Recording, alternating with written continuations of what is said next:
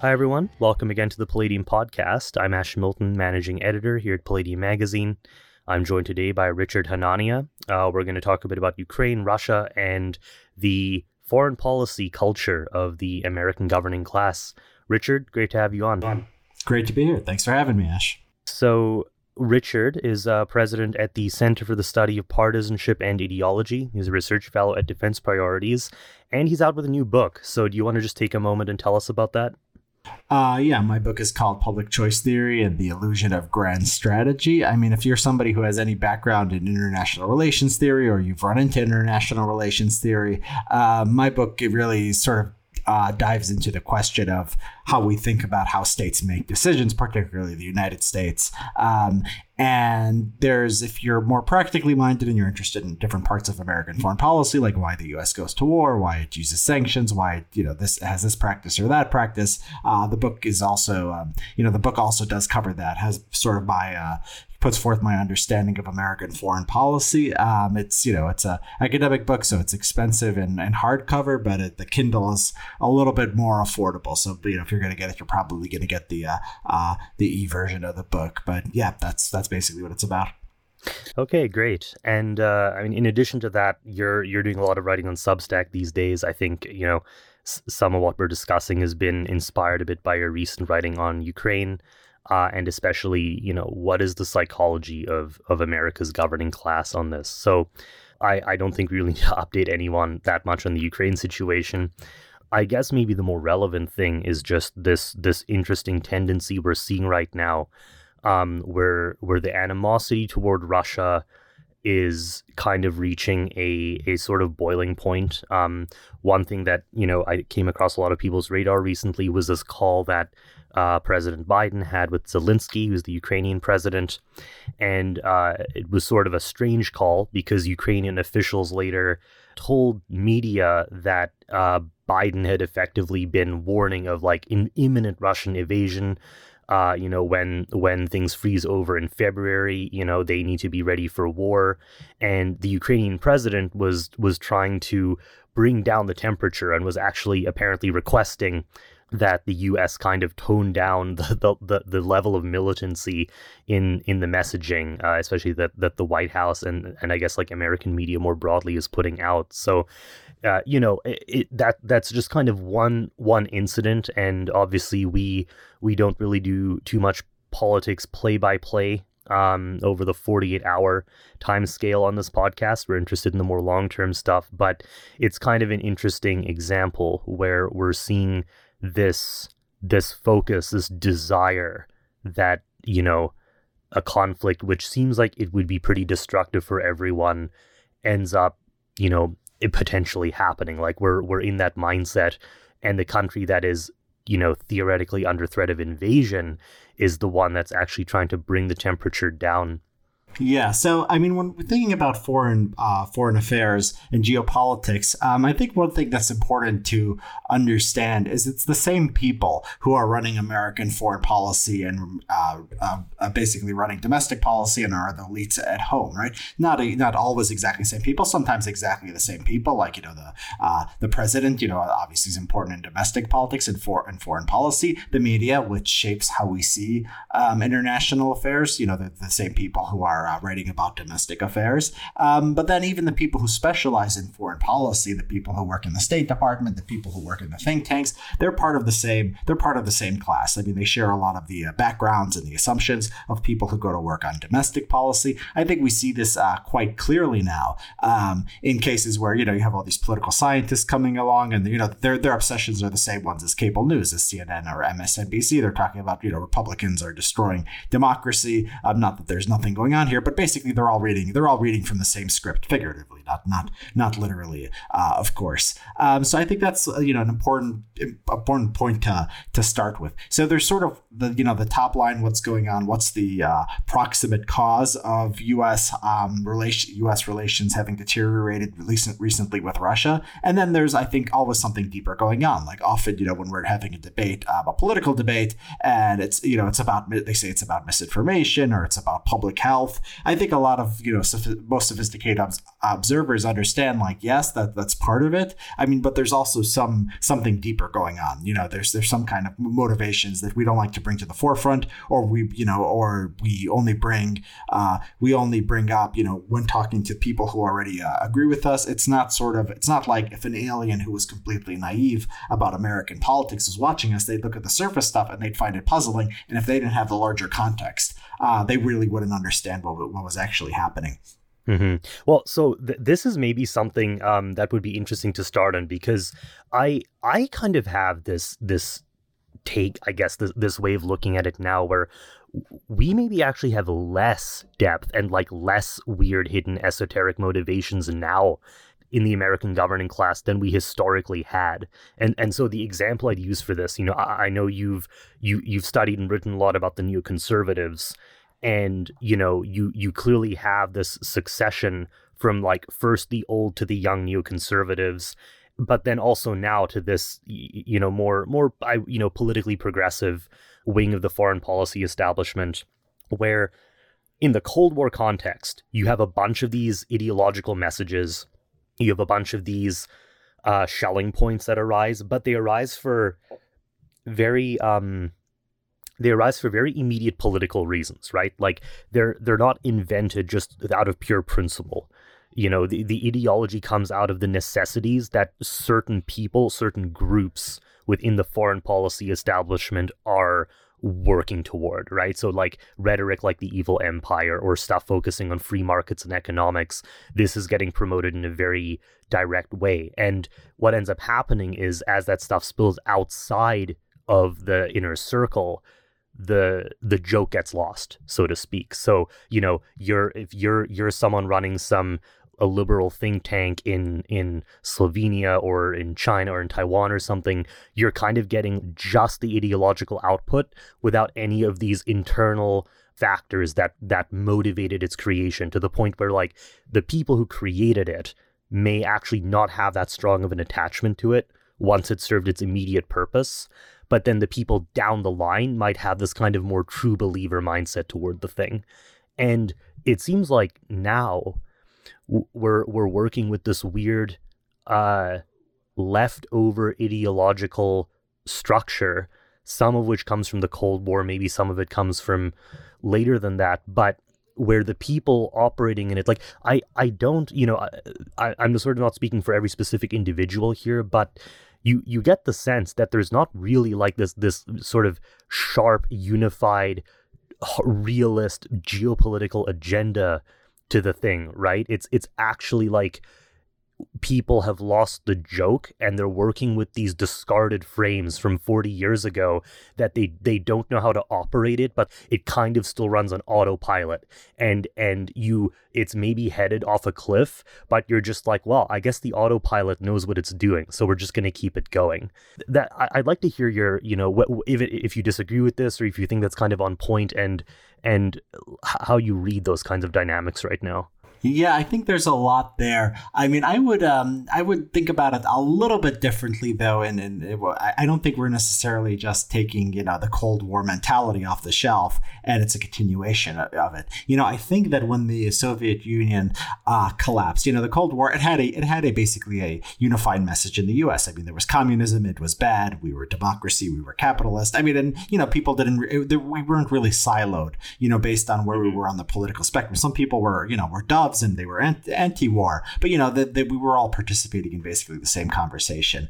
Um, it doesn't seem like when the Soviet Union collapsed, the U.S. establishment went straight for okay, now Russia and China are the enemy. You know, if anything, that it was the opposite. They they were more, you know, they were they were willing to bring uh, Russia and China along. They thought, you know, the end of history and all that, which is sort of the opposite of what you would do if you were just uh, applying the same uh, uh applying the same framework that you always uh, did. I think that what happened, however, and this is something that touches on in my book is that basically there were a lot of interests um, who had a who had an incentive um, to find an enemy, to find something going on in the world. Uh, so in the 1990s, I think they were flailing around. They were looking for something. This is when we started hearing about uh, rogue states. This is when we started hearing about WMDs. Um, this is when we started hearing about the potential for, uh, uh, you know, domestic civil wars. I mean, that stuff has always, you know, existed since the start of time. But for some, you know, now we had to really focus on it. 9/11 came, and then we, you know, we had an excuse, and we even expanded um, the national security state. Right? There was a, uh, there seemed to be a good reason to do that, and so you know, we, have got we've we still had this mentality, but we've always, you know, the people who have an incentive to have some kind of um, foreign enemy or some kind of um, reason to be involved in the world. Um, you know, they've changed several times, several times over. Now, I think what's interesting about the U.S. approach to Russia um, in uh, 2022 compared to, say, the Cold War is that basically it, it, reflects that we are a very fragmented society. So there's not the grand narrative that Russia is bad because it's um, uh, because it's uh, communist or because it's uh, authoritarian. Um, if you listen to like a left wing uh, Russia hawk and like a right wing Russia hawk. You know, there it's like almost the inverse of each other's arguments. So the left wing hawk will, will say, you know, they're they're uh, uh, you know they're they're they're supporting the far right in the U.S. Um, they are uh, you know they are um, they they're anti-gay, they're anti-human rights, and it's really just based on sort of the humanitarian you know justification for uh, for being hostile towards Russia. And you listen to someone on the right. I mean, some people on the right are now uh, you know less you know less militaristic towards Russia but those those who are not, you know, particularly congressmen and senators and people who work at the most prestigious think tanks, I mean, they, those people have never left, left the 80s in their foreign policy views. Um, it's you know, it's basically yeah. You, in that case, I think you're still basically playing off of the uh, uh, you're still using the same. Um, you're still this using the same template uh, from the Cold War. You know, they're bad, they're aggressive. Sometimes it gets wrapped in with like the left has its culture war stuff, the right has its own culture war stuff. Oh, you know, we're not, um, you know, we're, we're, going soft. We don't have what it takes to defend freedom, right? And so it's like a completely different vision from the people who have who, on the left who try to make a moral case uh, for standing up to Russia. Uh, so I think it's very interesting. I think this reflects something about American foreign policy more generally. I think you see the same dynamic in the Afghanistan uh, withdrawal about whether we should stay in Afghanistan. People on the left who wanted to stay in Afghanistan, and there were people on the right, and you know they're uh, you know when they when they talked about it, it didn't seem like they were speaking about the same war or talking about the same reality. One was talking about women's rights, one was talking about you know uh, terrorism and not looking weak, and and so on. Um, even stylistically, you know, and like sort of aesthetically, like how they see the war is completely different. Um, so I you know your question question uh, sort of inspired me to think about this a little bit and sort of think about, you know, it's easy to see the uh, similarities that exist with, you know, American foreign policy in the 1980s. Um, but I think the differences are also interesting too, and they reflect, you know, a lot about how our society has changed. Right. Yeah. I, I mean, the, the differences there are very funny, and uh, you, you obviously see them in um, in Ukraine as well right? Where the you know eh, people have talked a lot about like the, Nazis or or far right groups that are involved in in the Ukrainian nationalist politics domestically, but then Zelensky himself it, it sort of plays this more pro-Western game uh, and and kind of you know says things that. Uh, accord more with what Westerners would want to hear. I think he's actually like fairly uh, progressive on abortion. Uh, he thinks that should be pretty freely available in Ukraine, which obviously if you're like a you know a more religious or more nationalistic Ukrainian rightist, you're you're not going to take that opinion. Um, so yeah, there, there's these weird contradictions that happen between like the the frontier, so to speak, and then these internal discussions that happen in uh, the political centers.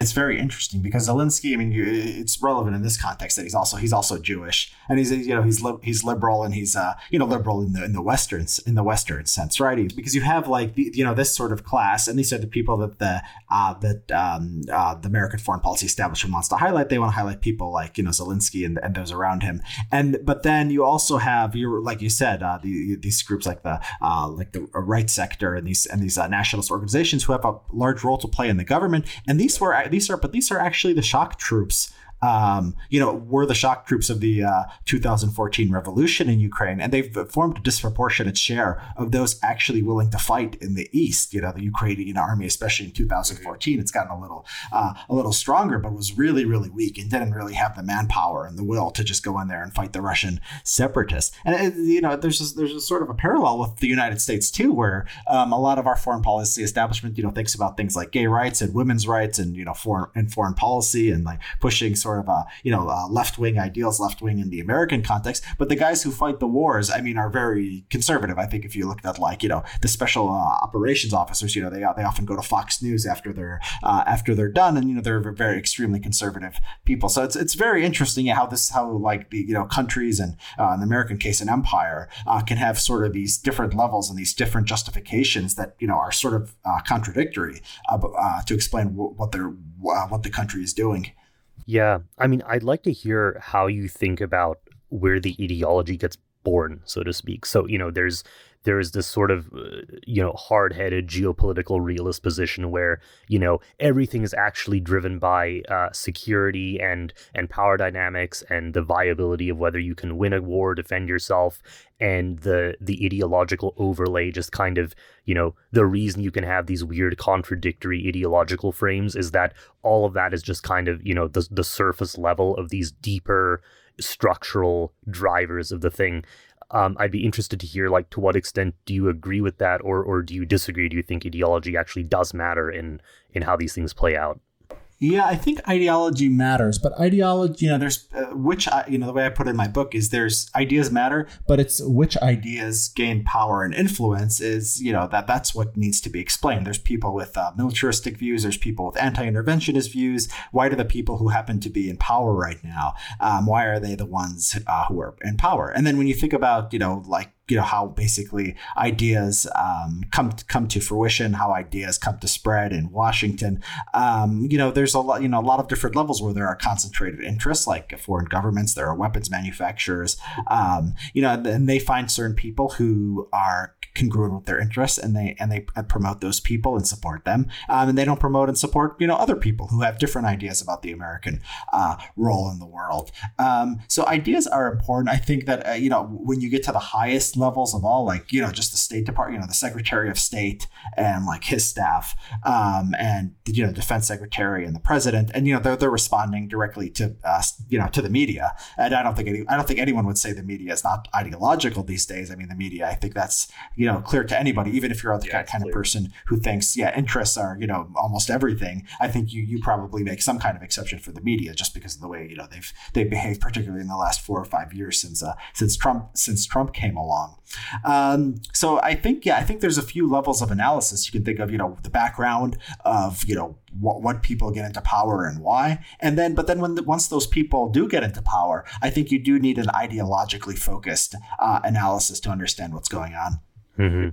Yeah, I mean the the way that this question ends up mattering more concretely, right, is that if everything is is just structural and and you kind of have to work with that, then that those are much more long term fundamental questions, and maybe America is just doomed to this adversarial relationship.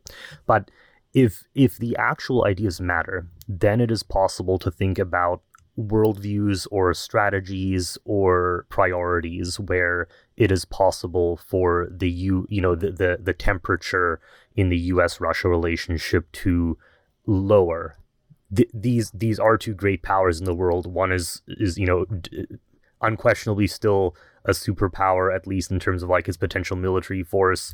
Russia is still a great power, and you know, conflict between these two has a lot of disordering effects on both, you know, on, on Europe, especially on Eastern Europe, but on relationships around the world. And so there there is this obvious incentive to figuring out how these great powers can coexist with each other so that you can you know channel the political and material resources to like more productive more more developmental things than than kind of playing these factional games with other people's countries and then but then the question is you know what does that even look like right like it's there's there's lots of people with these kind of starry-eyed um dovish views or whatever but you have to ask the question what kind of ideological vehicle is actually can can satisfy like the actual interests that different factions among the governing class actually have in the power structure that still allows them to figure out how to do that coexistence thing. How do you think about what it would look like for that de-escalation to actually occur?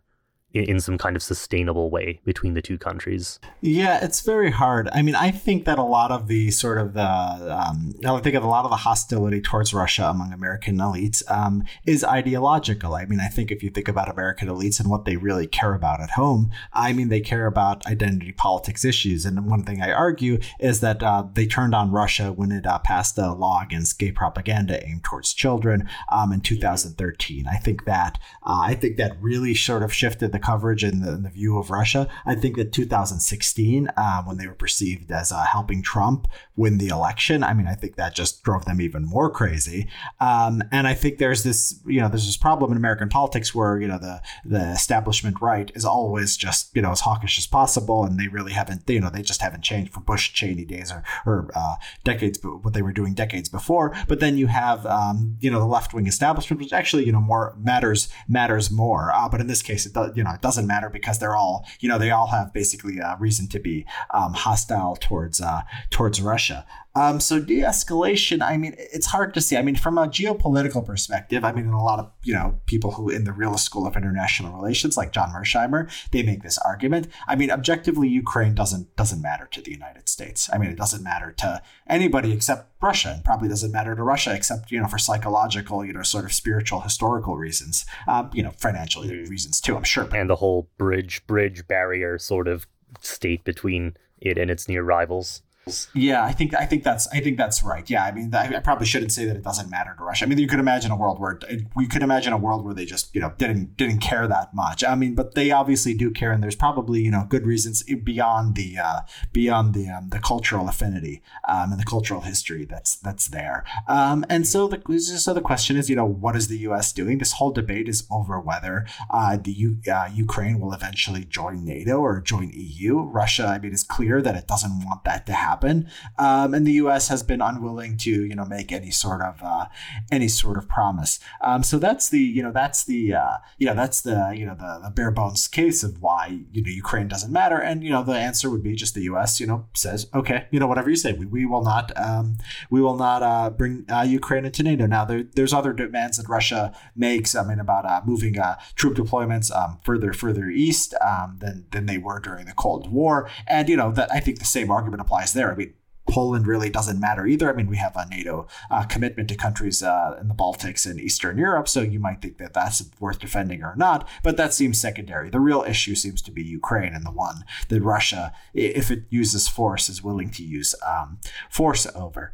I, ideologically, I mean, I think it's just very hard for sort of the role Russia plays. I think there's a lot of domestic currents here. I think there's a lot, you know, there's this idea that democracy is under threat. Now, democracy doesn't mean just you know whoever wins the elections. Um, you know, that's that's democracy. You know, they, you know, there's a lot of talk about uh, people, uh, you know, Trump and Trump's movement being undemocratic, even countries where uh, the wrong people win elections, like in Hungary and Poland, that's supposedly undemocratic. So there's this wider narrative now where um, the idea is that, demo- you know, anti-democratic forces are on, are on the march. Um, I think this is a, a, really has become sort of the new justification for the establishment. It works for it works for what they want to do at home. It works for what they want to do abroad. And Russia just plays such a large role in that. Not that this is not sincere. I think I think this is something they've convinced themselves of, but it makes any kind of de-escalation very, very difficult. Yeah, you well, you had this uh, line, uh, if if I'm recalling here.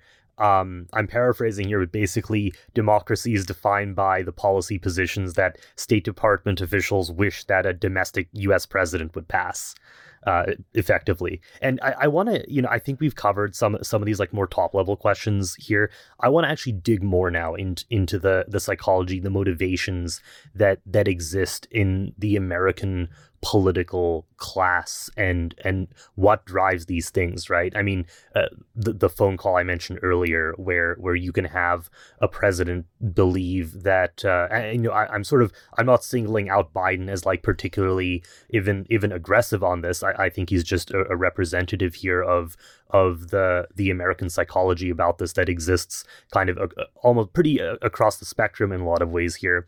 But you know, you you have American officials adamant that war is near, and the country that war might actually happen in thinks that this is overwrought and needs to be, you know, the temperature needs to be brought down.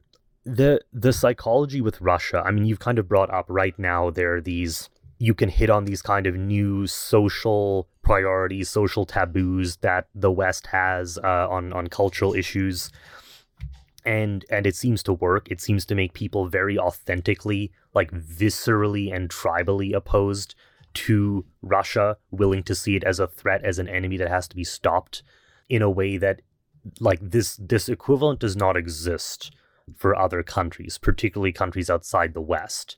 You know, I mean, with, with China, people talk maybe about like the surveillance state and, and stuff like that. And people talk about like the Uyghur situation, but, you know, it, it doesn't generate the like visceral opposition that this situation does. And it's there, there seems to be the sense that like when Russia deviates in a sharp way from these these taboos, these the the the demands, like the most core principles of the American class, that it is kind of committing a uh, a political sin, let's say, in a unique way, right? In in a way that's like especially deserving of vengeance and opposition and punishment. That's strange, right? Because R- Russia is, I mean, it's it's not a Western country. Um, it's you know it, wh- whether it is or is not part of Europe kind of even gets debated but but there is a way in which you know we could say they think of it as us like this country is supposed to be on board with us in a way that we don't expect others to be and so when it deviates from that it is a worse crime and like what I, I'd like to hear what you think is behind this way of thinking about it, like this weird unique status that the place has for us. Well, I think most Americans who are involved in politics, I think it, uh, you have what you have to understand, and this might look strange to observers, is that we care about our own domestic politics first. I mean, uh, Republicans care more, more about Democrats and what they're doing and what they think they're doing to the country um, than they care about foreign enemies, and, and Democrats uh, feel the exact same way. And so you have a, a, a left wing establishment that really is really, really dislikes Russia and you know, it's not just Russia that they get mad at. I mean, do you you know, when we were growing up, did anyone ever talk about the internal politics of Hungary? I mean, does this anything that any right. American had ever cared about? You know, before the last five ten years, when they got a you know a right wing government um, that was restricting immigration and preaching traditional family values. Well, and when it's an EU member, it, it's it's maybe even more that dynamic of like you were supposed to be on board, right? right? But but but you have to think about the way we think about identity in America. I mean, in America, if you are a Russian and you get, you know, you, you don't speak uh, English, but you have uh, blonde hair and you get dropped into this country, you are seen as culturally white, right? You're put in a certain class. And then if you are a dark skinned person, if you're from uh, sub Saharan African descent, whether you're descended, you know, fully from American slaves or you just arrived, you know, recently and you're from a rich background, you're from some, uh, from some uh, West African nation or something, I mean, you're considered, you're considered basically you can speak for the oppressed. So if somebody wants to appoint, you know, a black Supreme Court justice in this case or something like that, like nobody cares if they were uh, um, if they were American born or if they were, you know, their ancestors came from the uh, uh, came here as slaves or anything like that, right? So we have a very sort of reductive view of humanity. Um, and Russia, you know, the, the, you know, I don't think I don't think it's as complicated as like, you know, oh, Russia is sort of east and sort of west. Maybe that's how Russians see themselves, and maybe that's how Europeans see themselves. But the American race-based view of viewing things is just so incredibly dominant um, that I think they're just seen as a white country. And when they deviate from what countries are supposed to do, the human, you know, the, the, the progress of history, I mean, that's particularly jarring. And Russia is more important than, say, Hungary because, you know, they have actual geopolitical power. Um, and I think that's driving a lot of this. And it's also driving the sort of the narrative that, you know, Russia is also responsible for the far right in the West rather than it being an organic uh, process of, you know, an organic outcome of our, uh, of our own politics it's like very low texture. It's it's a very low texture view of how it all works, right?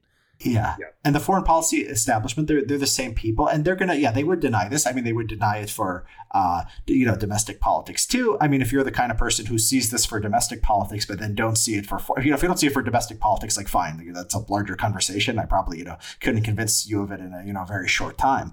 Um, but if you do buy that for domestic politics and how American politics work, and I think a lot of people, particularly on the uh, center right and to the right, uh, do buy that view of American politics, then, you know, it's natural to think these are the exact same people when they're thinking about foreign policy. Yeah, I mean, I, I've seen, I've, I, I have in fact seen um, ar- arguments more recently from like 1619 project and people like this where actually we should be breaking down these um, South American, Latin American identities more into racial terms because obviously that that's reflected in the hierarchies. Because local identities there are more complicated, and so you get this weird dynamic where the the policy position almost becomes like you should strip away forms of identity. And and you know presumably this translates into how how people get taught about their identity in American universities and so on and and eh, like in a weird way I guess because the American structure knows how to sort of politically operate on the whole skin color race way of of sort of classifying people and thinking about conflict it, it, it almost feels uncomfortable if those categories are like if there's a more complex story outside that's uncomfortable. We don't know how to work with that so it has to be like stripped away to the point where where even the the psychological identities of people from those societies when they come to the US have to be kind of torn off and then recontextualized into this like way more 2D version of the way we think of those societies. Yeah, I think I think that's uh, that that's absolutely right. I mean, the the creation of the Hispanic category. I mean, it was really going against the grain. I mean, there was no basic. There was you know, there's polling results even to today. If you ask uh, people from uh, Mexican American or Puerto Rican or Cuban descent, the Hispanic, you know, they, they identify more with their national group than they do um, uh, Hispanic. AAPI, you know, Asian Pacific Islanders. Some people say, oh, but Hmong, you know, aren't doing as well as uh, Chinese Americans uh, socioeconomically. The the you know those things get argued in uh, you know in academic journals and you know some intellectual outlets, but they tend not to make a lot of headwind. Right. Um, I th- and I think because you know there's a you know there's there's there's high level politics going on here, and you don't want to start dividing you know what's already united, right? When you if you have identity politics and you want a group to be as influential as possible, yeah, you need to be able to say you know we you know we we, we quote unquote Hispanics are you know whatever they're 15 percent of the population now we should get 15 percent of your seats, not you know Puerto Ricans are two percent and you know Cubans are four percent and Mexicans are eight percent. You know that that's a little bit too um, you know that's a little bit too complicated, and that that muddies your message. And you know the, the bureaucratic forms and the inertia of institutions they're not they're not uh, equipped to do that, right? They're equipped to count to point you into one of these uh, you know four or five boxes um, that we have. So so I, I think this is all kind of a, a, a useful. Um, case that I would like to kind of bring now to the more general level. We're we're seeing something play out here where there are clearly certain deep, deeply ingrained biases among the political class. You know, I, I, you know, I think this is probably one useful way of looking at it. But uh, there, there are others. You, you wrote about, um, you know, we saw on House of Cards. Uh, this a few years ago now. Um, but that was sort of a place where the depiction of of Russia as this kind of reactionary, uh, you know, villainous superpower was sort of put into the the the psyche right in a very popular way. But the reason this seems like it's possible is because you do not actually have a deep level of introspection among that class of people even among it, it seems like pretty senior decision makers right? And you mm-hmm. see things like senior officials doing the videos where they hold signs up on camera kind of you know paging through signs with with messages on them um, you know, you you you kind of see this very simplistic form of discourse, and it's not one that seems to be just for public consumption. And you know, th- this maybe touches on what we were saying before about how the the, the ideological jokes that existed a few generations ago, where there were kind of outer and inner ways of talking about um, the program towards countries like Russia or on other issues, those things have been lost, and now there's there's this shallow one level version of the ideological thing. But even that seems to be reduced to these almost like pop culture versions in some cases. Like the the way that foreign policy gets thought about is what buttons is it pushing on these like archetypes we have in our heads or on talking points we want to make in places like Twitter. Like it's just this deep unseriousness that seems to go all the way to the root of the thing. And I don't really know how you get out of a situation like that. Like I I'd be interested to just hear about how do you like do you think that there is basically this unseriousness problem going on? And how is it even possible to to to like sharply move in a different direction from that? Like to upgrade the the seriousness the the level of responsibility that's actually felt by the people making these decisions Yeah, that, I mean that's a great question, and I, you know it's hard to it's hard to say because I think this is so much bigger than foreign policy. Um, I uh, yeah, in my my book, I mean I talk about I did a lot of research on what went into the fundamental decisions of the war on terror, the war in Iraq, you know what to do in Iraq, what to do in Afghanistan. I basically covered the uh, almost the entire twenty year period from uh, 9/11 um, until uh, until the Trump administration. Um, so that's a, that's about 15, 16 year period. You know, it's um, it's remarkable the extent to which the politicians did not really feel the gravity of the situation or take it very seriously when they were making the biggest decisions, like you know whether to go into Iraq, what exactly we should do when we get into Iraq, what should the goal be, and then you know Obama comes along and then uh, Trump comes along and whether to stay in Afghanistan. It seems like they were just sort of bullied into it by their uh, uh, by the by the generals and those around them. It doesn't seem like there was real you know anything beyond that, anything beyond that, any kind kind of you know greater plan. It was just like a political headache that uh, needed to go away. And so, yeah, I mean, I think that we see this in Eastern Europe. I mean, I think that, it, you know, there's a lot of people who have like serious ideas out there. For example, some people will say, oh, you know, we need Russia on our side because otherwise Russia will team up with China and they will become, you know, they'll become allies. And then the US will have, you know, a lot more difficulty with China's going to be the biggest, largest economy in the world. You add that to, to Russia's, you know, military power and uh, its leverage over Europe with, uh, with, uh, um, over energy supplies. And, you know, that's a really bad outcome. So like Ukraine doesn't doesn't matter. So if like if it takes giving Russia, you know, a sphere of influence in Eastern Europe, like okay, like okay, that's like a decision you could make um, if there was like a grand strategy and you cared maybe what's going to happen five or ten years down the line, right? I you know I, I don't think I don't think our leaders are operating. Um, are, I don't think that's where their that's where their head is. I mean, I think we've become much more um, uh, short, short. We have much more of a short attention span. It started with 24 hour news and then the internet and then social media. It seems like our attention span is getting shorter and shorter. I think politics has been selecting for people who are sort of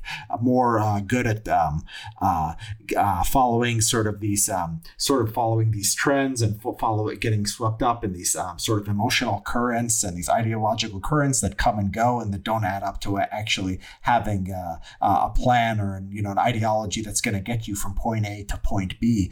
so I think our you know a lot of our you know foreign policy can be understood um, in that way, and how you fix it, I, I don't know know how you fix it outside of you know reforming the system more generally. I think this is this is about institutional design. You know, the Constitution and the way Congress is uh, set up, the way the you know the federal uh, agencies and bureaucracies are set up, and then the media and the our our um, you know the communications technology and where people get their news and the people who care about politics at this point of history. It's just a very very difficult problem. So as, as far as the question of whether America will uh, gain some kind of purpose or direction or competence in its foreign policy, you know, I'm not a I'm not a pessimist uh, that or big of a pessimist on American society more generally. But as far as that, yeah, it's it's hard to see.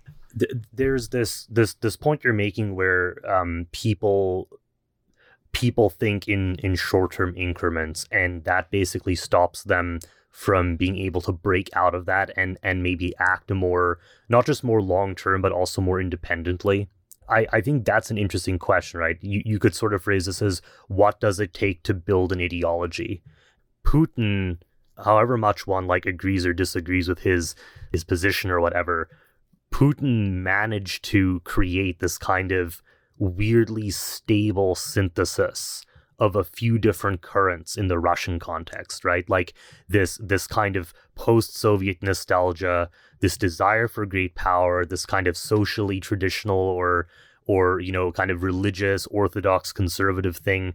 He he was sort of able to weld these things together in a way that seems to take, you know, you you have to be willing to break out of the the the set frames that had existed in Russian society and Russian society now seems to be the result of a generation existing and the post Cold War pressures forcing them to to rebuild the thing to a degree. It basically seems like the conditions in Russia and the conditions in America have produced elites where the level of realism, the level of like hard-headed willingness to update a failing institutional landscape are are different. Those pressures are different, and the psychologies of elites involved are very different. And the risks that Russians seem to be willing to take are larger, and the damage they're willing to take is also larger. Where they're willing to just accept sanctions at this point, right, and deal with the prices and the shortages of goods and and and so on. And it seems like that's a very important development. Like the fact that America's political elites are are psychologically fragile in a way, in a way that Russians are not, in the way that you know perhaps other rivals like the Chinese are are less psychologically fragile. So I I kind of want to get your your perspective on this. Like, is there actually just this psychological fragility that exists with us that there is no easy way to get around? Yeah, there may be. I mean, you can think about you know elites and sort of what they're made of, and and their you know their attitudes and their ability to um, you know withstand pressure, and you can think about that uh, at society at large. But you can also think about you know, from the perspective of institutions and the way the world works, right? So one way to have purpose in foreign policy, you know, the easiest way is to just have a dictatorship, right? Um, not to have the messiness of domestic politics. Now, another way that you can have sort of purpose and and uh, you know a common understanding of how foreign policy and what what a country should be doing is if you sort of have uh, elites that have a sort of a you know a, a, way a common way of looking at the world. So you have biparty had a bipartisan foreign policy consensus uh, during the Cold War. Um, so it, it, it's it's a product you know. So even if theoretically people can vote for something else, basically they have you know they have two parties and the parties are dominated by people with certain ideas and those ideas are going to be uh, at the forefront. Um, so yeah, I mean I, that's something you know I think we have we have lost over the years. I mean, clearly, um, you know, society is more uh, divided. Yeah, there's no, there's less room for uh, bipartisanship. Although there is on some things, I think the hostile, uh, more hawkishness towards China is probably um, an exception in, in, foreign policy here. You know, the other way of understanding is, and this is a little bit more what you're getting at, is uh, the question of um, you know the how much it matters to you right? So if the us uh, i mean like if you look at something like you know ukraine and if you say you know it's something like the us and, and cuba and some foreign uh, you know, some superpower from the other side of the world was coming meddling in Cuba or something like Puerto Rico, right? Or, you know, some, something, you know, part of us or close to us or arguably um, part of the same country as us. I think the American attitudes would be quite different. America would be willing to sacrifice uh, a lot more. Maybe the average American would, you know, would care or they wouldn't care, but our politicians, you know, wouldn't let, um, wouldn't let the other country get away with whatever it was trying to do in our backyard. And we have historical examples of this, like the Cuban missile, missile crisis, uh, of course. Um, so yeah, there's, I mean, Russia, as far as you know, having sort of a um, a strategy here and having a consistency is what it's doing, has those two advantages. It has a less divided uh, political establishment. Um, you know, nobody nobody knows for sure how much you know. It's just depends on Putin's decision making and how much it's uh you know his inner circle and people around him, but it's more centralized and less contentious than America. We can say that for sure. And then at the same time, the issue just matters a lot more to them. Um, and so yeah, I think you should expect more sort of rational and less pathological behavior from the Russian side. Pathological, less less pathological on the Russian side in the sense that like it's coherent and makes sense. It could kill a lot of people. It could be you know it could be damaging to the world potentially. Russia or uh, that is Russian actions could be. But you know, I, I, expect it to make sense and have a certain internal logic to it. Um, in the U.S., you have reason to expect that a lot less. Um, and so, you know, where to go, like you know, what, how to think about sort of American institutions and what we should be doing in that context. I mean, it provides a lot. I mean, it, it, I think thinking about it like that, thinking about uh, institutions, thinking about the, how divided the political system is, and thinking about what matters to a country and what maybe you know will never matter to it because you know it just it just doesn't objectively matter and has no history with with a certain part of the world. And in those cases, you know, you might think, you know, the best you can do is just stay out because you're not going to make good or focused decisions. All you can do is, uh, you know, all, all you could do is sort of flail away at it just because in the end it doesn't matter. It seems like like there, there's this question then that seems to come up or what what does matter to american elites and a lot of this seems easier to look at through the perspective of theater, right? Like we we kind of have to chant the lines about humanitarian intervention or or protecting human rights and so on, even though we we don't really seem to know what that means, and even though they're arguably you know as we've talked about a lot of these these concepts are arguably from an earlier generation that was was using them in in much more particular ways but because so much of elite legitimacy is bound up in like sheer ability to keep up the spectacle, right? To keep up the performance, to say the right lines, regardless of the actual political outcomes.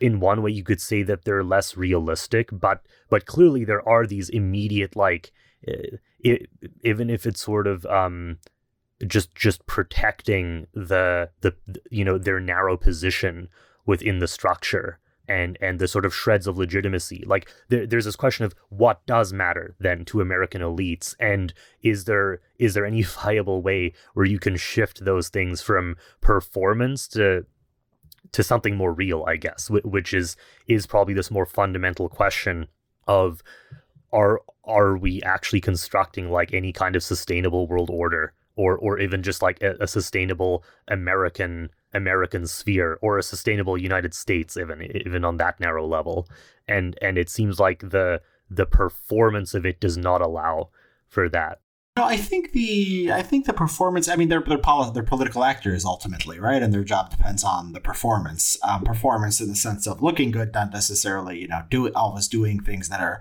uh, useful or good for the country. So yeah, unquestionably, I think that's uh, that that's correct. I mean, uh, you know, as far as a you know sort of a sustainable, more uh, rational order, I you know I think that there's probably optimism here to be had at the uh, multipolarity. I mean, if countries care about what's close to them. There's a sense of ownership, right? So there's a sense of uh, there's a sense of it actually mattering. You know, Russia has uh, interest in not uh, you know not having Ukraine be that unstable. While the U.S. I mean, the U.S. can destroy Ukraine or destroy you know some country in the Middle East and just walk away. It could do the same.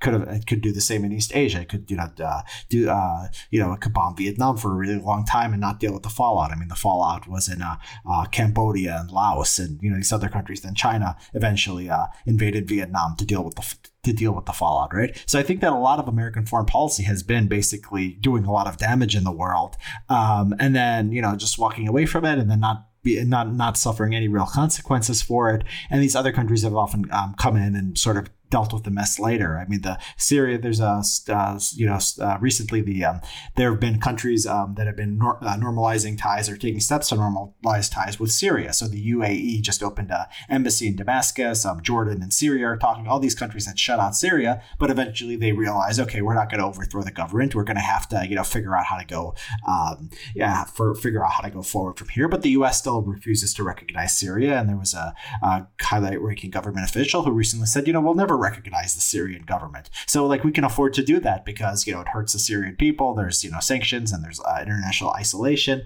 But the other countries in the region, you know, they can't do that. They they try they they had their go at trying to overthrow the government.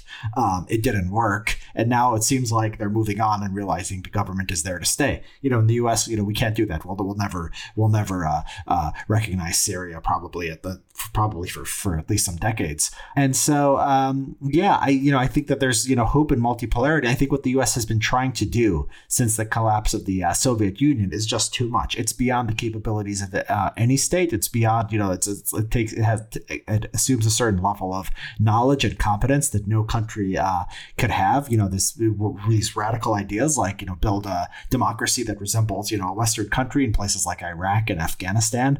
Um, and you know this would have this would have been hardest for the most competent government, and we are we are far from having the most you know the most competent government, and our power relative to the rest of the world is decreasing. So we probably won't see, you know, uh, we probably won't see, uh, you know, radical social experimentation in the form of, you know, the Iraq War or the Afghanistan War, what they turned into, um, anytime soon. But you know, there's still um, the potential for uh, for major conflict um, as we're, you know, as we're sort of having these tensions with uh, China and Russia in particular. Um, so you know, as far as American domestically, I think that's that's a longer conversa- conversation. But geopolitically, I think I think we are moving. Um, you know, and it's dangerous whenever you move to one situation to another, but we are moving, I think, to more of a multipolar world, and that could potentially be better better uh, governed, and better run um, than what we had during unipolarity. I guess one of the problems when you have this this this spectacle, this theater way of operating, is that even if you start out with a a good faith or productive political project, the easiest way to to make apparent progress is to figure out a way to insert it into that spectacle. So I, I know you talked recently with some of the uh, progress studies folks uh, on on how how do ideas um, how do ideas get enacted in places like DC. Uh, and I thought it was a really interesting discussion. I, I think it was um, it, it it it was a a good insight for people who kind of don't know how that process works. And one of the points that got made, which I thought was was useful, was that often one of the easiest ways for a, something like a think tank to get heard is to be doing kind of the grunt work for for people on the political side. Like here's an overlap and a goal and we're going to basically tell you exactly how you should write this bill. Like we'll give you the paper we'll tell you how it should get passed we'll tell you you know all all the nuts and bolts of of how this thing can go through and we'll give you the lawyers and, and things like that right? So you you sort of figure out a way to be useful to parts of the power structure and and that's actually the very the very immediately useful way where you can forward an agenda I guess the flip side of that, though, is also that to the degree that so much of the political angle is spectacle, it means that one of the easiest things to do is to figure out how to participate in that spectacle. And I don't that doesn't mean that, you know, one isn't getting real bills passed and that those things don't don't kind of matter at a certain level, but to the degree that you know the discussions about what laws should be passed or what positions should be taken the the top level motivators for those things are these these sort of weird internal dynamics where people have to leverage their political capital in order to keep up spectacle especially when it, it's these sort of factional fights or talking points or things like that. Um, it, it seems like it's very easy to get integrated in in this way where you you know even even if you have sort of localized success you you sort of end up becoming part of of this larger problem right? You a productive project gets leveraged into maintaining spectacle. And it seems like you're you're someone who's interested in figuring out viable ways that that uh, a more pragmatic approach in diplomacy and foreign policy can actually happen. When you think about what it would take to to actually like not just forward certain policy positions, but also like break the spectacle to a degree to kind of ground it in something more real. I'd be interested to hear how you think that can happen. Yeah, so I, the conversation you're referring to was with uh, Alex Stapp, um, who's on the CS was on the CSPI podcast, and we talked about um, having influence in uh, in DC and how he thinks about having influence because you know he just started a think tank. Um, and I think that you know the, his idea is basically you you turn down the temperature. Uh, you don't want something that's going to be polarized. Polarization is you know is fatal because it's going to when one side starts championing something strongly, the other side can turn against it. But a lot can get done sort of below the surface in D.C. And you need to be you know, in Washington D.C. You need to be building those personal relationships. Um, you need to be working with uh, congressional staff and uh, uh the federal agencies, and that way you can get uh, you can get changes. I think that's um, I think that's right in you know what he's what he and his organization are trying to do um, because a lot of the stuff is they're they're doing they're talking about stuff that people don't have necessarily strong feelings about. And there are often things where there is no like vested interest in committed committed either ideologically or you know through because of financial interest in keeping things the way they are. On foreign policy you can't really do it under the radar. You can't have like an under the radar withdrawal of afghanistan or under right. under the radar you know uh, guarantee to russia that you're not going to uh, bring ukraine into nato. Um, even like sanctions are very difficult. Someone you know the congress is like on the you know is uh, in, in the president's face um, telling him you know don't you know you can't normalize relations with Syria. You even have to be tough on uh, on uh, Middle Eastern countries that are you know moving towards normalization with Syria. So there's just a very you know what, what uh, foreign policy people call the blob. It's very strong. It's very powerful. Um, you can try to work for you know uh, good things on on the margins, um, but you know the, the here the president is so powerful um, that I really think it's a matter of elite persuasion. So um, you know Biden, if you you know Biden pulled out of Afghanistan, that's a decision that I think think probably 80% of um, uh, presidents, you know, 80% of politicians that they've been in his shoes would not have made. Um, I think that he there was a that he had a long history with this war and a long sort of uh, idea that he's been vindicated over time. That, it, that the generals were so, sort of selling him and oh, they'd sold Obama a bill of goods. So it was a very unique case where he really went against the political headwinds. Um, and so you know he might have suffered uh, some political blowback for that, but you know you can, you you can do it. And now nobody talks about going back into Afghanistan Right? And once once you're gone, you're gone. And so I think here, I mean, I think if I was going to tell someone to influence foreign policy, I think it would be sort of the opposite of what um, Alec is doing. I would say, um, you know, look for look what presidential campaigns are saying, um, find which ones you can, you know, you can work on and influence, and then you know try to influence sort of wider public opinion and try to influence you know the president, the people at the very top, uh, to make the kinds of decisions that you want. Um, you know, this isn't like you know changing regulations on uh, the way betting markets work or uh, or uh, some you know some narrow question about the way health insurance works. Right. This is something that it has you have to have a sort of a completely different model of influence in changing policy. Right. I mean, this this almost seems more on the level of of deep psychological persuasion than than just you know changing people's policy positions. Yeah, or ide- I mean, or ideological, right? You just think if you had an ideological libertarian who was just you know committed to ideology, or an ideology, you know, somebody on the far left who was anti-war, right? You would have a major change in American foreign policy. You could have a you know someone like Richard Nixon who was you know who had very strong views about um, uh, foreign policy. You know, he could he could do he could do certain things. You know, uh, George H. W. Bush being who he was at that time mattered a lot. Uh, so politics is really sort of you know geopolitics and foreign policy is sort of history of the you know in the classic classic sense, the great man theory of history. It really is often the decision of one man, at most a small group of people, and they can have a major influence on American foreign policy and, by way of American foreign policy, the world. Yeah, I mean, that seems right. Uh, you know, just to take the Biden example on Afghanistan, why do you think he was willing to to make that move and pull out despite the opposition? And g- given that, you know, he, he isn't exactly a radical figure in the establishment or anything. Yeah, so about a decade ago, when Obama came into office, there was a question of what to do about Afghanistan, and Obama was skeptical of doubling down on the war. And um, the generals were just, you know, they were losing their minds. They were saying, you know, you, you need to send a surge. We need to do a proper counterinsurgency campaign. Biden was uh, pretty much the only person at the top levels of the administration who said, no, we don't need to do that. We should just scale back our commitment, basically fight Al Qaeda, not worry about a, uh, uh, not worry about propping up the Afghan government or trying to nation build or do anything like that. I mean, he was really out on a limb there. This came out in reporting, um, and this came out in a lot of other places in people's memoirs. Um, you know, Obama himself said, you know, Biden was the only, uh, you know, top. Uh, top official who really dissented. He also was skeptical. He was one of few who was skeptical of Libya uh, too. But but basically, you know, Obama uh, didn't listen to Biden. He listened to the generals. Uh, Afghanistan became worse. I mean, we spent the U.S. spent more money. American casualties went up, and then you know Afghanistan, the uh, Taliban would gain uh, territory. You know, up until the end uh, in August um, of last year.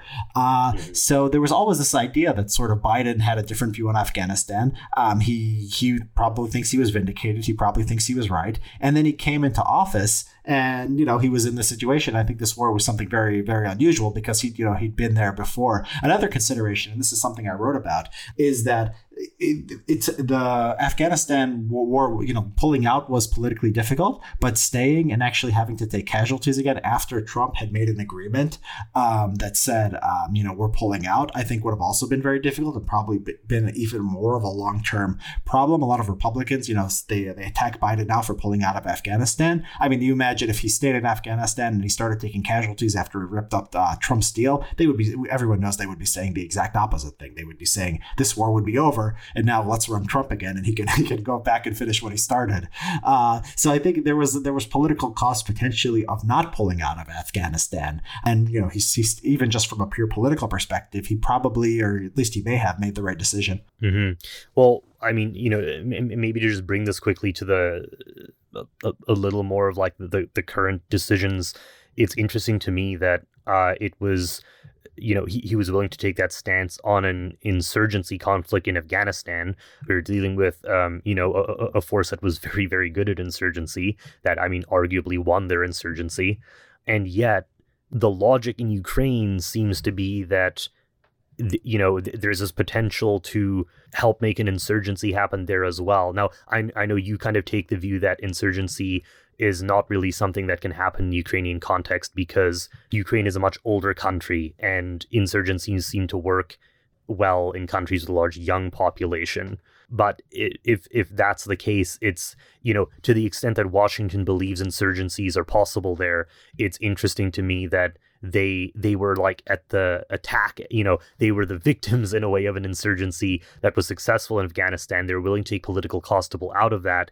And now the logic is to try and facilitate another insurgency war uh you know in in this other theater. You get the weird sense that there's a willingness to engage the same kind of conflicts again and again if you know what I mean. I guess in this sense, yeah, the US is on the side of helping make an insurgency happen, but you you kind of get the sense that there's not really updating, you know, even after conflicts have been wrapped up in other theaters. Um, like I, I I'd like to hear how you think about this. Like, are is there some sense even from inside that there are lessons being learned and we're you know the the US is upgrading its strategies or upgrading you know the way that it fights wars or is it kind of the same thing happening again and again? Yeah, it's um, you know, it's hard to know what to make of that. I mean, there's like talks of that in the media. I think this is just sort of the U.S. feels like it has to say something. It doesn't say this explicitly, but it you know it's it leaks you know information like this that it's that it would support a uh, insurgency. I think that's just from a recognition that there's not probably going to be much conventional resistance um, from the Ukrainian armed forces if uh, Russia invades. So they're you know they have to they have to say something you know about why it's going to be bad for Russia or what it's why it's going to be difficult. Yeah, I mean Ukraine you know the best predictor of uh, one of the well, one of the best predictors of insurgency is just sort of the terrain. Um, you know places with mountains and uh, you know river valleys and things that are hard for people uh, for governments to get to they tend to have a uh, uh they tend to have more insurgency right? Ukraine and especially eastern ukraine is just it's just flatlands. I mean it's the least it's some of the least conducive uh, territory you know you'll find uh, for actually fighting an insurgency. And then you have the demographic factors. I, I don't i don't think it's just that like there's not enough people if you're an old society. I think there's something this is harder to measure but i think there's something you know sort of spiritual in the idea that countries that have a lot of children they tend to have uh, they tend to be more traditional in their thinking or they tend to have more religious faith and those things are more conducive to fighting an insurgency uh, while sort of being modernized. And you know the, you know the one of the clearest signs of modernization is a total, total fertility, rate uh, you know below 1.5 you know Ukraine is uh, last time I checked at about 1.2 uh, so it's a, it's an entire sort of way of life and a way of mentality that's not conducive to insurgency. And the geographical factors are you know are just as important if not more so also not conducive to insurgency so I'd be surprised if there was much of an insurgency um, if Russia uh, went in. Um, and you know whether the U.S. is actually doing this, I don't know. I mean, Biden has shown a um, less of a reckless streak than a lot of people in Washington would like. I think a lot of people in Washington would like there to be uh, just any attempt they can have to, you know, to, to hinder Russian uh, uh, Russian activities in the East. Um, and some of that, you know, leaking that kind of information now could be a way, and you know, talking like that. I mean, the way that, uh, uh, you know, there's like congressmen and senators who are saying this stuff publicly. I think it's a way to up the ante, uh, up the ante, up the pressure on Biden, so he actually does make that decision. Um, well, whether the U.S. will actually do anything to facilitate an insurgency, I mean, if they even if they can, um, you know, I I don't know, but I agree with you. There's not much learning here because there's not much. I mean, the, the, I think the discourse is more and more dominated, like by the you know by the factors that we said, like uh, the 24-hour news cycle, um, the you know people trying to you know score domestic political points, um, the special interests who always have a certain way of looking at the world. Um, I see very little learning. You know, I see very little self uh, self correction in this process, and you know, we, I think we should just expect foreign policy to stumble along. Now, if like they become one now they, if they become like 100% sure Russia's going to invade unless like Biden calls Putin and says you know we're not going to bring Ukraine into into NATO um, is Biden capable of that? Is the system capable of that? I don't I don't know. Um, that's an interesting question. Um, but if it gets to the point where like it's a nuclear standoff, then I do think you know then you you you uh, you uh, that can focus the mind if that sort of overrides you know the day to day politics. If Russia just invades Ukraine, I don't think it's like existential enough or matters enough for the U.S. for any political American leader uh, to take a big political risk, and that's what you would do if you basically were seen as uh, making a concession to Putin or even you know being friendly with Putin or or uh, or like you know negotiating away the right to join NATO. I just think the political environment to do that is very hard, and if it like hasn't happened now, I don't know why it would happen like in the immediate future because the U.S. U.S. seems to really think. I mean, the invasion is uh, is imminent, and I don't know like you know Ukraine says it's not, but you know the U.S Might have an incentive to lie, the Ukraine might have an incentive to lie, right? They, they might want to uh, not have uh, panic. So it could be very well that the U.S. is uh, telling the truth here. I don't think. Yeah, I think the system has deep, deep problems, and they're just sort of highlighted by this, uh, uh, but you know, by current tensions. I don't think that they're uh, anything new, and I don't see any any hope of things getting better on that front.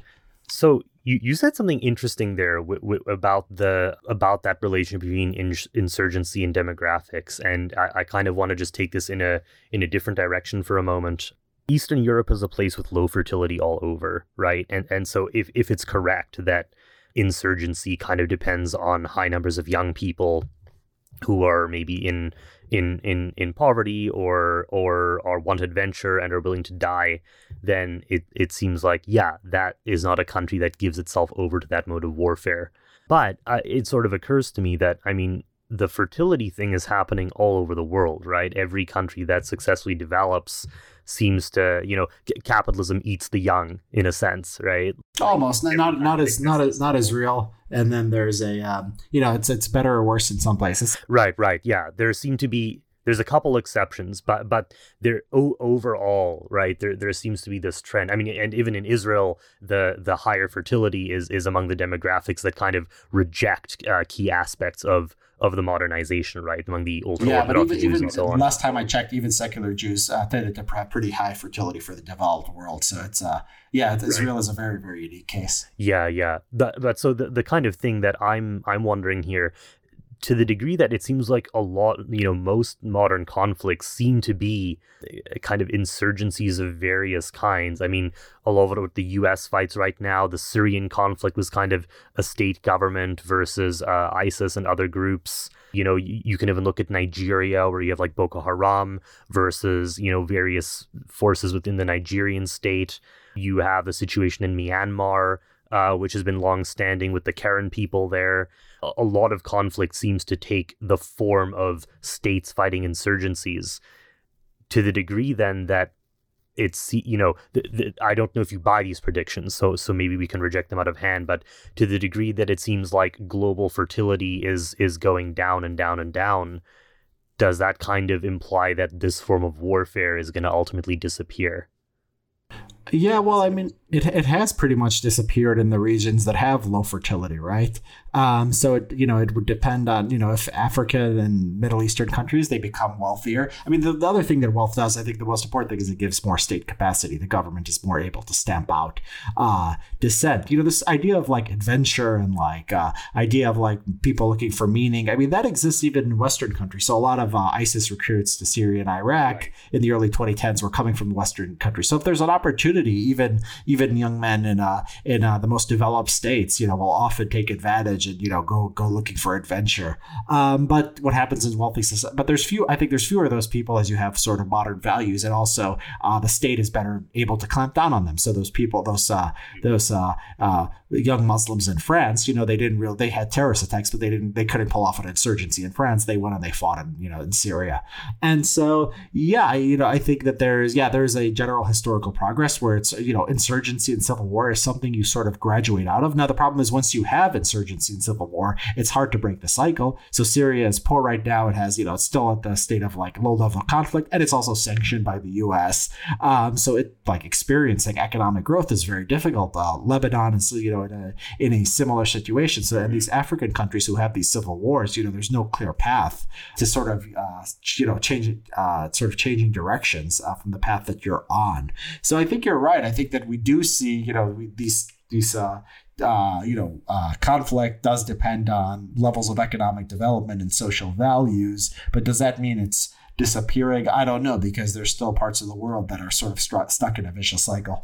Well, you know, the, the other demographic trend that I sometimes hear um, or I sometimes see pointed at is male female proportions, right? So a country like China, where they have the one child policy, or, or, India, where you have high rates of abortion of um, female fetuses, you're going to have a a uh, an excess basically of males that can't find spouses and so the the theory goes right well you know males without families and without maybe the the same job opportunities are going to be um, you know social outcasts and they're going to express themselves violently and and maybe that that sort of excess male population becomes the cannon fodder or or you know you can convince them to like join the military and invade somewhere else I, I, I don't know how much we actually see that theory playing out at least right now. I mean, even even in, in China and India, that you know you you don't really have a huge number of like Indian conflicts happening within its borders. I mean, you get like the Naxalites here and there, and, and maybe like some of these these Hindutva style militias. But, but you know, I- India is not the same as as many regions in the Middle East with with um, much more parity in their male female populations. So like that's the other major demographic predisposition to certain kinds of conflict I see pointed out. But uh, I I'd be interested to hear like in in low fertility countries, do you think these countries are ultimately willing to go to war at all? People sometimes say, well, older people will vote for war because they know they won't fight in it and there's more of them, so you'll go to war. But I it seems like psychologically if you don't have many young people, if you know you don't have that many bodies that can actually do the fighting, I mean, even today when a lot of this, you know, starts becoming automated in various ways and you're not actually in the front line, uh, you still need people there. You still have to have that psychological confidence that you could take losses and and survive and overcome them. And it seems like if your fertility is low, there's like this psychological cost. Yeah, I mean, well, the, the gender ratio, I don't, I don't, I don't know if I buy that. I mean, in the West, you know, like a lot of guys can't find girlfriends. I mean, it's very, very common, and you know, we don't see like, you know, with like sex goes down, violence goes up. Like we don't, we don't really see much of that. So you know, there's guys yeah. who just in any society, even if the ratio is like, you know, it maybe reduces your chances of getting girlfriend, you know, slightly if there's like 110 men for every like 100 women, you know. But even if, but if it's even, even if it's 100, 100, you know, a lot of uh, men can't get girlfriends, and maybe your chances are a little worse, you know depending on the gender ratio. But you know, I, I don't think that's going to like tip you over into into becoming a, some kind of holy warrior or something. Um, the um, yeah, I mean, it's it's hard to differentiate like the psychology from like you're saying, well, oh, if you have um, this idea that you are, um, you know, you can't take the casualties, you sort of have a different attitude if you have low fertility, but the but it's it's it's endogenous. So the fertility is you know happening in the same society that's thinking about whether go whether to go to war, right? So it, there's you, there's right. when you're you know you think about the spiritual and sort of psychological difference between a country where people have five kids each and where people have one. I mean, their lifestyles, their, their experience of being being human is just completely different. So it's not as simple as just, oh, you know, we have, you know, we're rationally calculating, we have fewer kids, therefore we can't lose a lot of people in war. It's more like this is a completely yeah, different mode of life. Yes. I, I, I think that's correct. It's not people don't do this in a calculation stage. It's it's it's more like uh, you know when when you're in a, in a city even where there's a lot more children that there's this kind of vitality you could say that i think just exists there where you have this confidence that like yeah there's a new generation coming there's the future. You're in a place where there's like very few children where everyone is just aging where you know the, the people who were kind of like the, the main people in your social circles the 40 years ago are still the main people and no one new is coming in. I don't think that the instincts you get there, the confidence that you can survive like a lot of conflict and chaos, that that that psychology can continue very long. Yeah, I think I think that's I think that's right. I, mean, uh, there's a just uh you know, yeah, I mean, there's you know the, the decision to have children. I mean, it's it's a tough decision, and it's like it's not you know it's not a you know, there's a, I think there's a quote from uh, Spengler. He says, you know, once you once you start to ask why and you start to calculate, you know, I'm paraphrasing, you, you know, you, the battle is already lost. like once yeah. it's even seen as a sort of a uh, uh, as a sort of uh, question of costs and benefits and risk and reward, um, you're just in a completely different mindset. So yeah, I mean that you know, if you get less war because of that, you know, that's that's great. I mean, I think one of the things, you know, one, one of the things that's important to think about is how to get that dynamism, how to get that celebration of life, how to to get that, you know, progress and moving society forward while also not getting some of the bad stuff that's correlated with it, like going to war more often. You've you've talked before about how some of the same clashes that occur in in the domestic American landscape on cultural issues and so on. These these are the same things that are kind of getting reproduced into the the relationship with Russia. And so there's a way where the these very close domestic politi- political battles end up being reproduced, at least in the lens people are taking on the world stage as well, right? So you get this weird dynamic where like the whole world is America, right? And and the same battles that Amer- that that you know the political class sees themselves as fighting at home are are are the battles that they are also fighting on the world stage. And and we've kind of touched on that in various ways, right? With um, so, some of the racial discourse uh, that goes on, and, and some of the cultural stuff. I, I don't have a good way to phrase this question other than to say that is there a useful way where people who see the whole world as being America can wake up to the fact that other worlds are out there. Like America's in this weird place as as an empire, right? Where because there is so much emphasis on the ideological content, right? Where there is conformity of values and so on, at, at least in like the the ideological justification of the whole thing, that you you cannot tolerate quite the degree of difference. Um, you know, like let's we can compare to Russia, where uh, you know the the old Russian Empire had a lot of religions and ethnicities in it, and there was clearly this like dominant Russian and like you know Christian Orthodox ruling class in the empire. But within the thing, there were i mean there were different levels of development you had like tribal societies out in the far east you had the you know the tatar and the central asian populations uh, and and then you had kind of the russian core and, and there didn't seem to really be that much concern with forcing you know cultural integration except maybe among some of like local elites and so on having them learn russian basically there was this world where th- there was consciousness that th- there are many societies here, and and yeah, we're kind of we're empire builders, but it's not actually that important for us to change every other society, even when we have kind of imperial power over them. Whereas the American project is much more one where our society expands, it seems like, right? Like maybe we keep certain, you know, c- cultural practices or something that aren't that harmful, but on values on like the most fundamental things we're we're going to become more and more similar right? And, and that i mean even in, in the sort of optimistic globalist project you know the optimistic expressions of that that's kind of the hope right? We become one world. You you mentioned multipolarity to the extent that you see multipolarity as something that is going to happen that is kind of unavoidable now do you think that the american political class can ever figure out a a way to reconcile their need for the need for ideological legitimacy with a world where you just have different societies that don't need to be reconciled where like you don't need this universal homogenization happening in any way.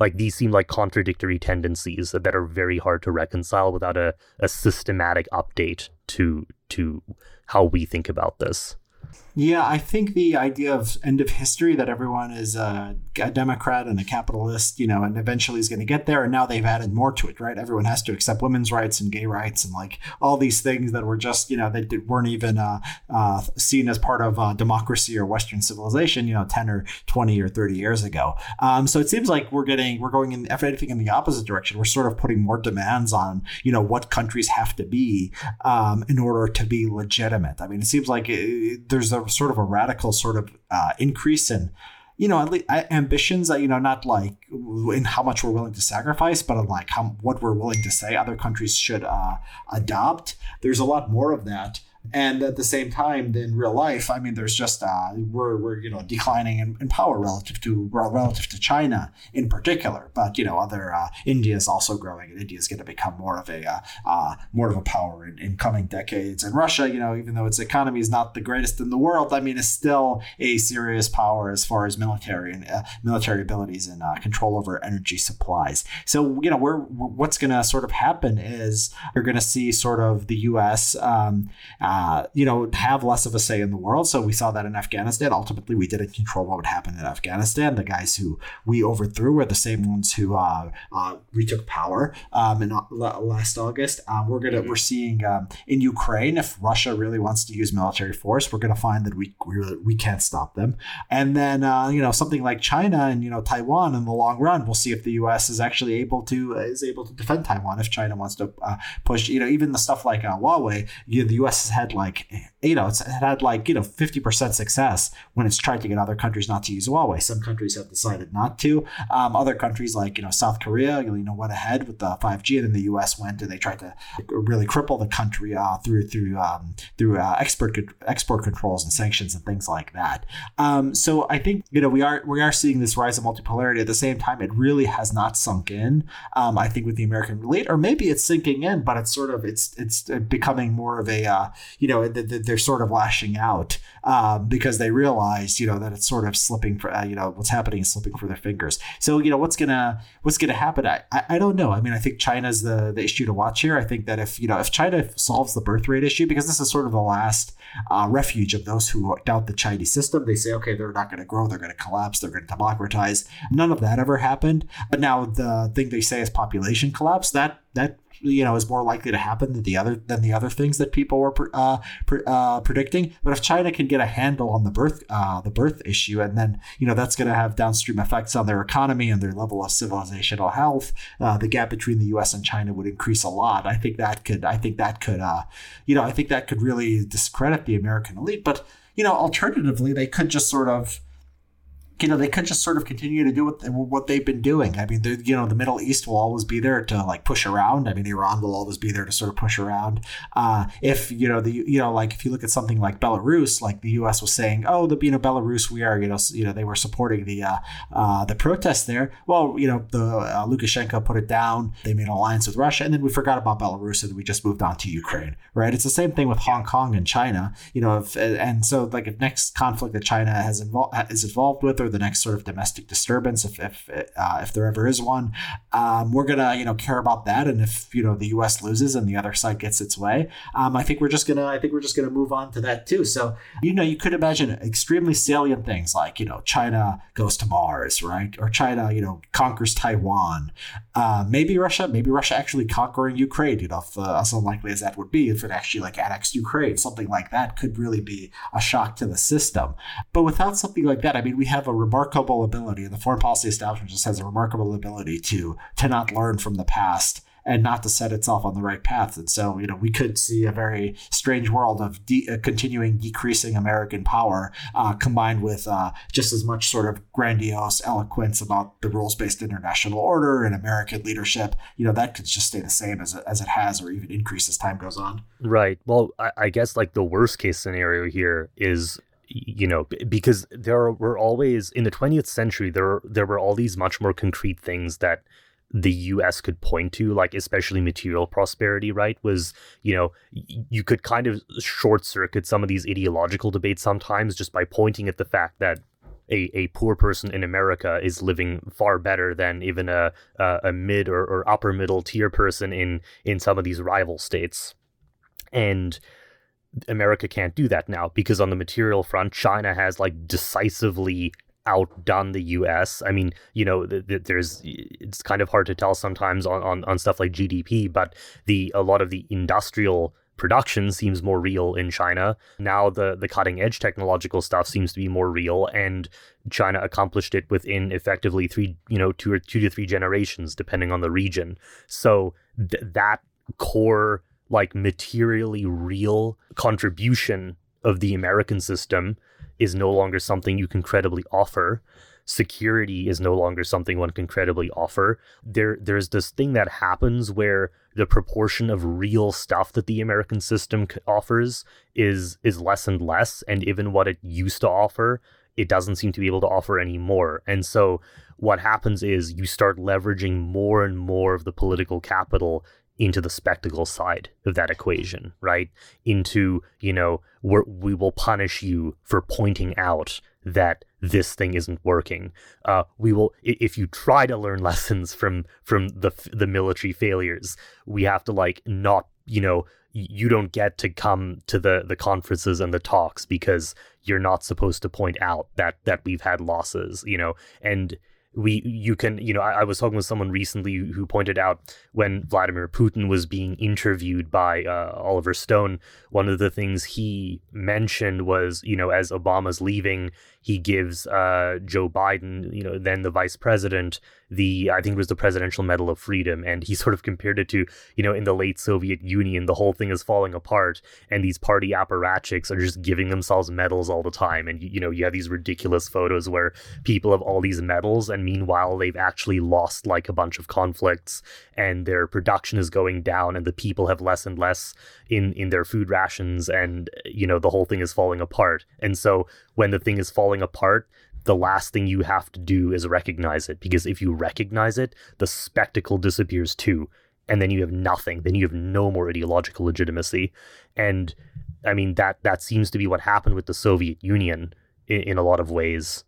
And that seems to be the path that the US is, could quite easily be on because right now there is no you know, there's no great reformer or anything that seems to be in the wings. I don't think I'm as pessimistic on American society uh, as that would suggest. Um, I think on our foreign policy, yes, I'm extremely pessimistic. I think we've done disastrous things for, for ourselves and the world. The luxury of being an American is it doesn't matter much. Like we can destroy, you know, countries and and we can, you know, we can continue go on our way. Um, I some parts of American society have been functioning very poorly. I mean, like our our, uh, our murder rate, our crime rate more generally for a country of our wealth, I mean, is ridiculous. If you walk through, you know, Chicago or San Francisco, I mean, they're either violent or they're you know they're dirty. I mean, the, the infrastructure doesn't work. But if you look at like the basics of like uh, economic uh, growth, the U.S. has been doing pretty well for a um, uh, for a developed state. I think we're in better shape than uh, than Europe here. Uh, you look at the COVID crisis. Um, you know, the all countries basically in the West. Um, um, uh, had high death rates. I think America preserved more freedom um, than a lot of places. It also um, developed the, vac- the, uh, the main vaccines, of course, so uh, yeah, I think American society, you know, for some for some uh, for some deep historical reasons and for some ideological reasons, uh, based on you know sort of a more accepting of capitalism and even the polarization that you know makes some things harder, actually makes things better because the government can't you know screw things up. You have sort of diversity in uh, states and what they're doing, um, and you know so government can be a bit in- innovative at the local at the, and at the state level. Um, so I, yeah, I don't think the American I don't think the American system is is that in that terrible of shape shape, I think we have serious problems again, like crime and infrastructure, and our foreign policy has been extremely bad. Um, and I think, but if our legitimacy depends on controlling the world and are moving everybody towards the end of history, and our, our you know, our the legitimacy of our, our country. I don't think it's actually legitimacy of our country, but I mean, it's a legitimacy like the way, not the way Americans see their country, but I think that's like the legitimacy of the elites, that they're guardians of this world order. I think their legitimacy goes away as the foreign policy failures and the geopolitical shifts become impossible to deny. Um, but I think that could happen and the rest of us could be okay. It's just a question of sort of, you know, how much does, uh, how disastrous is our, when the failures of foreign policy, when the chickens come home to roost, so, so to speak, um, how disastrous is that for the rest of us? So that could be anything from not mattering all that much to you know nuclear war that wipes us all out. That that you know that's a question that's right. yet to be answered. Yeah, yeah, and I, I think that that's maybe an interesting note to end on. Like the it it sound it sounds like if if you were going to point to what is something that is real and concrete that America actually does still do that you know, potentially we should maybe look at this more when we talk about the legitimacy of the American system.